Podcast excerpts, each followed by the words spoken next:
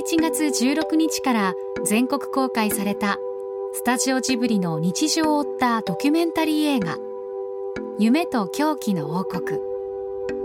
監督を務めたのはがんの宣告を受けた父が家族へ宛てたエンディングノートを残すまでの姿を綴ったドキュメンタリー映画「エンディングノート」で一躍脚光を浴びた若き女性監督砂田真美さん。鈴木敏夫のジブリ汗まみれ。今夜レンガ屋を訪れたのはこの映画のプロデューサーを務めたドワンゴ会長でジブリのプロデューサー見習い川上信夫さん。最新作「風立ちぬ」と「かぐや姫の物語」を制作中のジブリの日常を通じてスタジオの今を映し出したこの映画。どんな作品に仕上がったのでしょう。どうですか？そう初めての経験でしょ？映画のプロデューサーとして映画が完成するって。そうですね。まああのでもこれがなんか普通の映画の例なのかどうかも僕はちょっとあの少しよくわからないので。いやどんな映画でも、ね、どんな映画でも同じだもん、はい、そうなんですか。プロデューサーとしてどうですか？いや初めての映画のプロデューサーいやあの正直あのプロデューサーとしての仕事はちゃんとやってないと思うんですけど。なんですかそれ？プロデ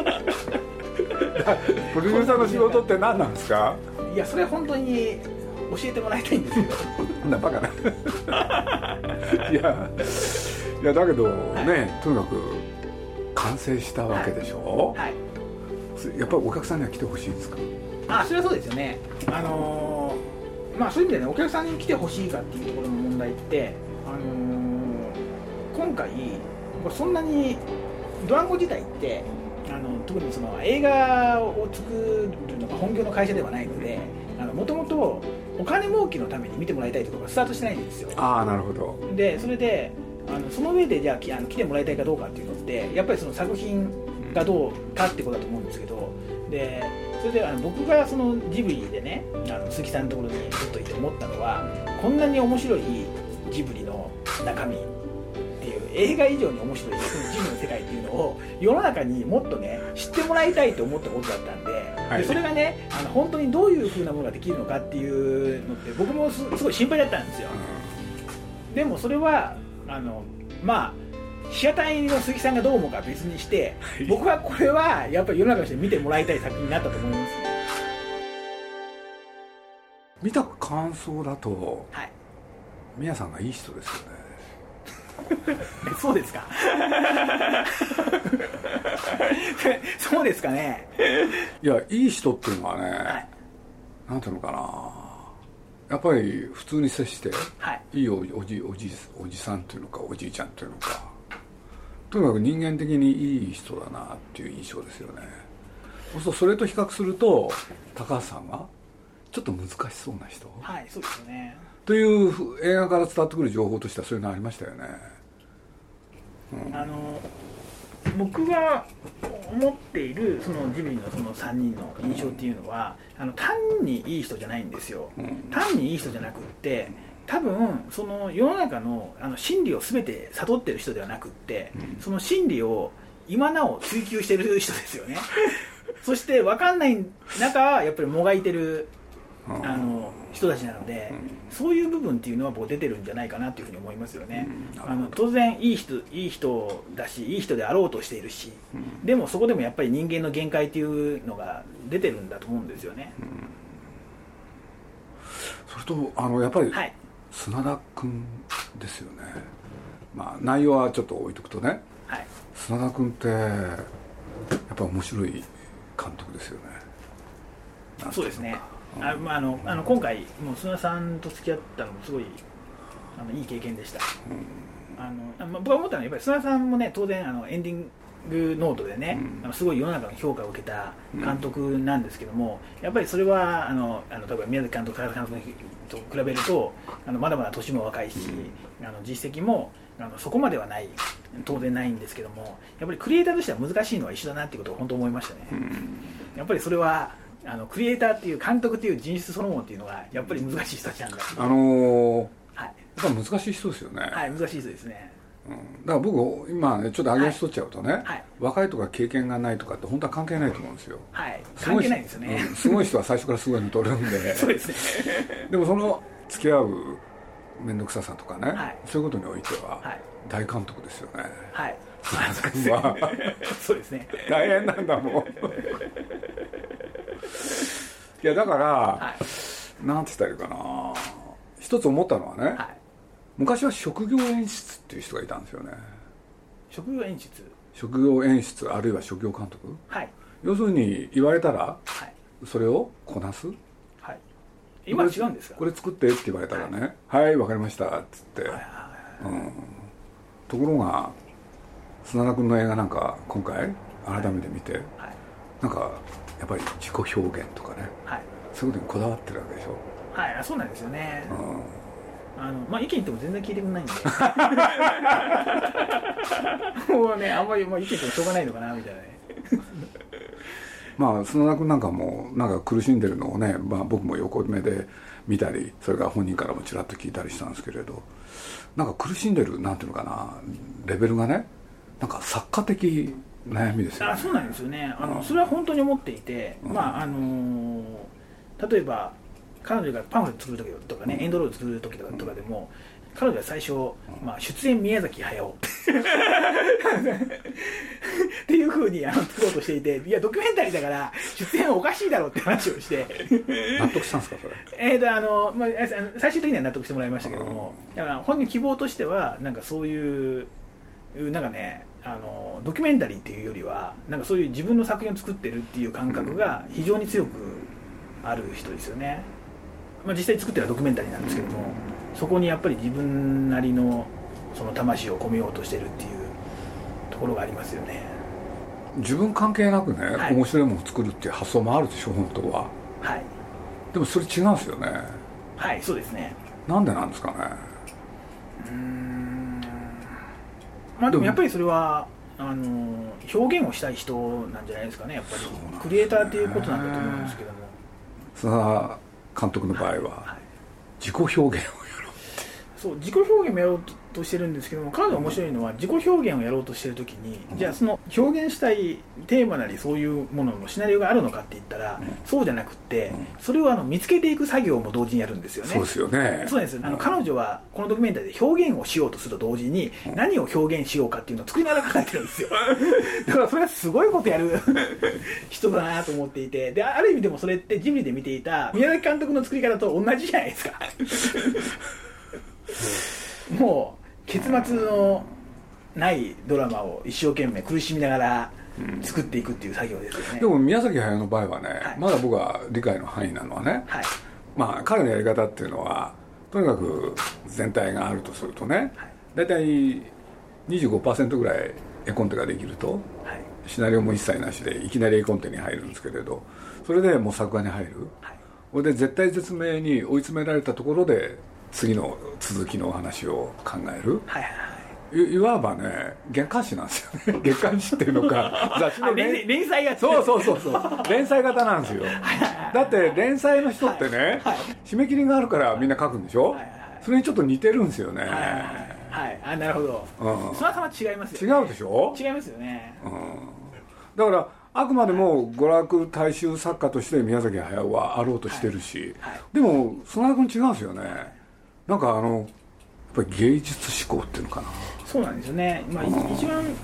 したのは当然まあある程度最初からできていくっていうのがあっていろいろね上がっていくバージョンでねある動画のファイルになって今パソコンで見るとねあのその一番最初のシーンがサムネイルになって表示されるんですけどあの毎回そのねサムネイルが変わってるんですよ。だからああまだ出だしが変わってるっていう。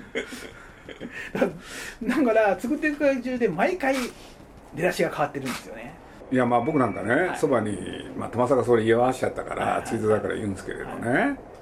まあ宮さんのところへ、ピクサーのジョン・ラスターっていうのは訪ねてきたと、ね。俺でまあ撮影していいか、でそれと同時にねその撮影したものを使わせていただけないだろうかと。でまあ普通ねジョン・ラスターっていう人はそういうのに対して非常に厳しい人で、はい、ところが2つの理由によってそれ了承するんですよね、はい、で一つは何かって言ったらねまあ、宮崎絡み要するにジブリ絡みのものだったらね、はい、基本的には了解しようじゃないかと、はい、それとその時に彼女がね、要するにこれまでの、まあ、編集したプロモーションビデオみたいなのもあったんですよね、それを見て感心するんですよね彼が、俺でなんでかって言ったら編集がうまいと、で君はねすごいと。俺でそういう絶賛をね、されて、俺で本編見たらラストは出てこないですよね。そうですよ。これ何なんですか一体。いやな何が言いたいかっていうとねそのあのラセターをうならせたわけでしょ、はい、さ彼女だって嬉しかったんでしょ。多分おそらくはそうだと思いますよ、ね、でその嬉しかったらその撮ったその映像、はい、普通使えますよね、はい、それなんで使わないんですか？はい。そうなんですよね。そこら辺のねなんかあの彼女本当不思議で、あの彼女の口から出てくる説明って言い方をねあの悪くすると非常に陳腐なことを言うわけですよ。ところが出してくるものは素晴らしいんです この間のギャップは一体何なん何なんだろうっていう。いやだから僕ねそのラスターのエピソードなんで話しちゃうかっていうとねありえないですよね今までの監督には。普通ねそんな大監督から大プロデューサーから「君の編集は素晴らしい」って言われたわけでしょ？俺でおまけに撮影許可も出た？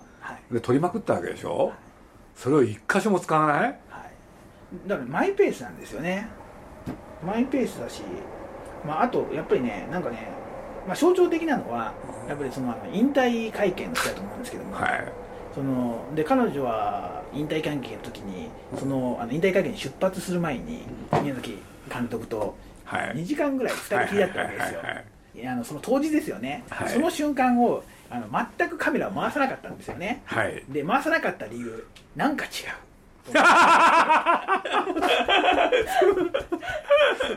いやだからそこでも登場するわけでしょ、はいはい、これだって職業監督だったら、はい、そこで必ず回すんですよ、はい、回しますよね。回す。歴史的瞬間を。そう。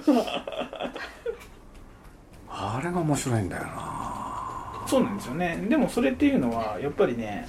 一つはドキュメンタリーの中でもその自分っていう存在も含めて、うん、やっぱりそのこの中の作品の世界の中に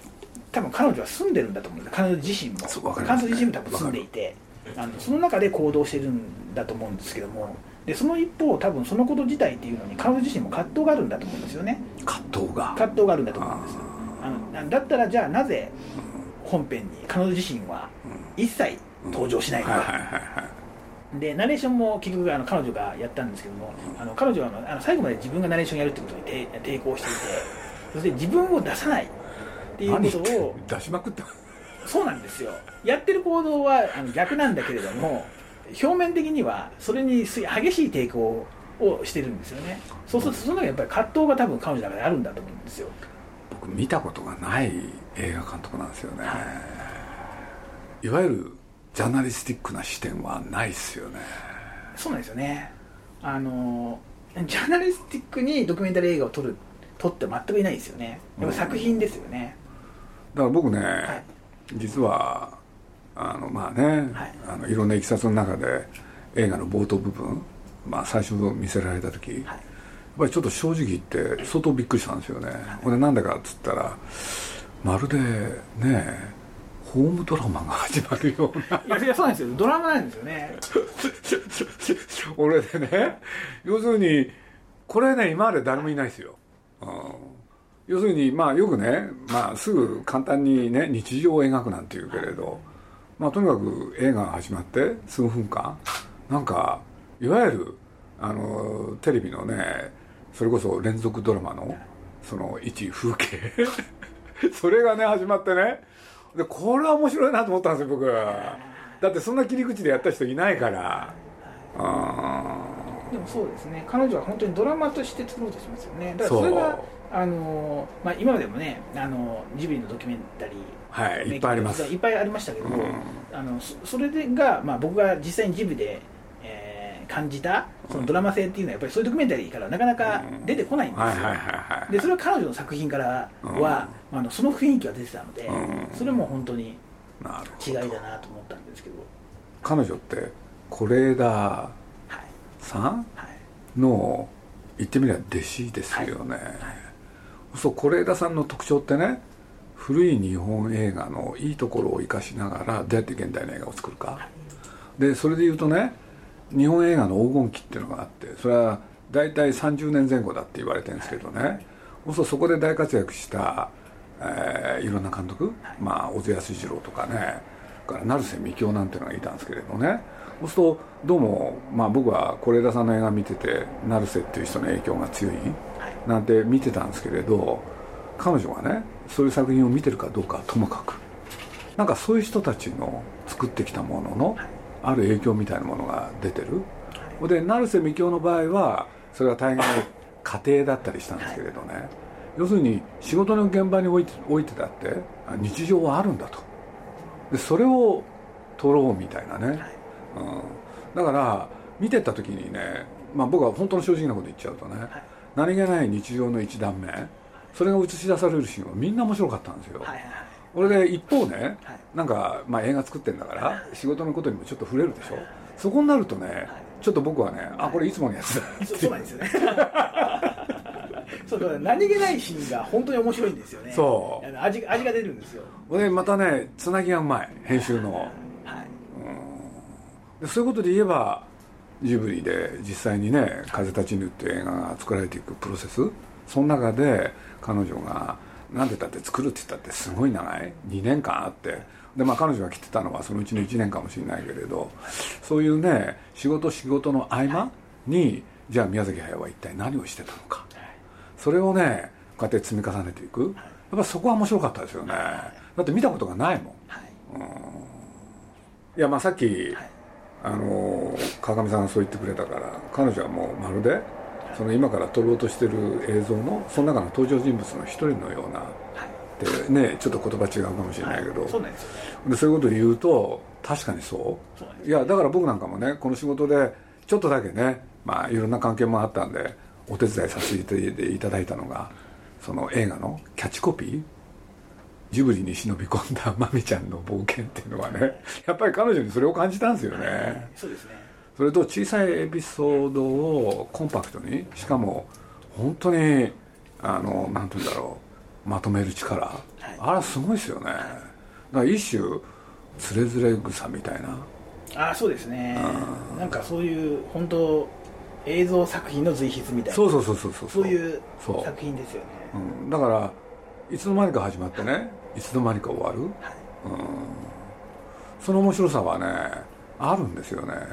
あの少なくともなんか一個のテーマで作ってるドキュメンタリーじゃないですよね、それがいろんなテーマが現れては消えてって、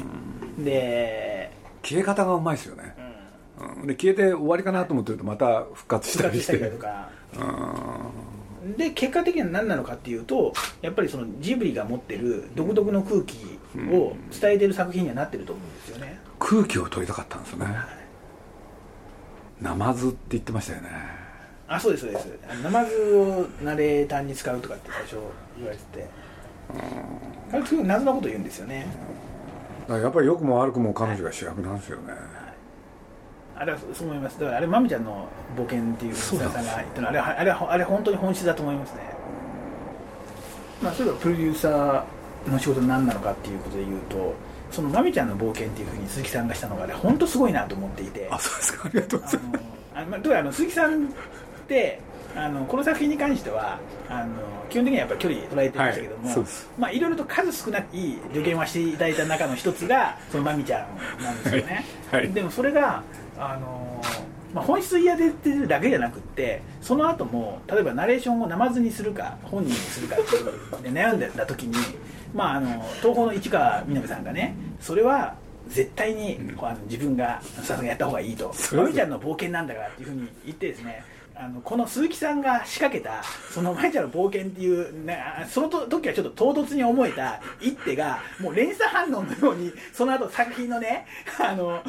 あを作るのをあの決定づけていたって過程があこれがプロデューサーなんだと僕は思いました。ありがとうございます。いやまあもう一個はねい。や僕はあの一言によってね何作ってもよくなったと思うんですよ全部まみちゃんのせいだから。いやででも僕ねあその一手があの本当に決定的な一手だって僕その時やっぱ分かんなかったんですよ。あれ真面目に言うとですね、ね、はい、まあ、夢と狂気の国っていうタイトル、はい、まあそれも良かったんですけれど、はい、王国もね、はい、しかしですよあまりに抽象的、はいはい、具体的なものが欲しかったんですよね、まあでもそうですよね、うん、そこはそこは、ね、すごいなと思ったのはあの僕やっぱりね「夢と狂気の王国」はこれタイトルとして素晴らしいと思うんですよ、うん。これはそのコピーライターだろうがあの言葉に関わる仕事をしてる人だったら文句なしにあれは素晴らしいタイトルだっていうふうに思うと思うんですけどあのまみちゃんの冒険僕そうじゃないと思うんですよね。どれかというとあのねあの白鵬とか電通とかのねあの普通にやってる人っていうのはあのその夢の狂気音に対してあまりに違和感があるタイトルなので真っ先に消すような コピーだと思ったんですよねでそれは確かに本質かもしれないけれども あのコピーライティングとしては間違ってると思ったんだけれども、うん、その後の展開考えるともうあれがやっぱりこの作品を決めたんですよ。あれあれななんて言ったらいいんですかね僕は。俺を言ったらいいのかあるいは責められてるのか。だからまあ僕はこの映画のねやっぱり最大のセールスポイントは少し真面目に言うとねやっぱり彼女だと思ったもん、まあでも彼女がね、はい、なんか少しずつジブリに慣れ親しんでいくわけじゃないですか、はい、そのプロセスは本当よく出てたと思うし、はい、そうですね。でそれは同時体験あの観客が、をできるんだっていう、そういう気がするんですけどね、ジブリに忍び込んだマミちゃんの冒険。砂田真美監督によるドキュメンタリー映画「夢と狂気の王国」は現在公開中です。普段見ることのできない宮崎駿監督や高畑勲監督そして鈴木さんの姿をぜひ劇場でご覧になってください、まあ、僕なんか、まあ、自分がね少しだけ関係あるところで言うと鈴木さんはつって宮さんが言い出す自分の幸せのために仕事してんの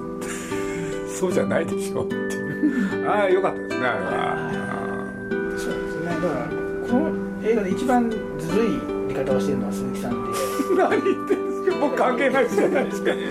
宮崎さんもね高橋さんもねあるあの素の部分っていうのをやっぱり見せてると思うんですけども鈴木さんだけがやっぱり作った鈴木さんなんですよね。でもその作った鈴木さんっていうのは実は普段の鈴木さんでもあって。だからそれもやっぱりねジブリの真実を捉えてる。ことになってはいるんですけどもちょっと鈴木さんずるいなっていう鈴木敏夫のジブリ汗まみれ。この番組はウォルト・ディズニー・スタジオ・ジャパン。町のホットステーションローソン。アサヒ飲料。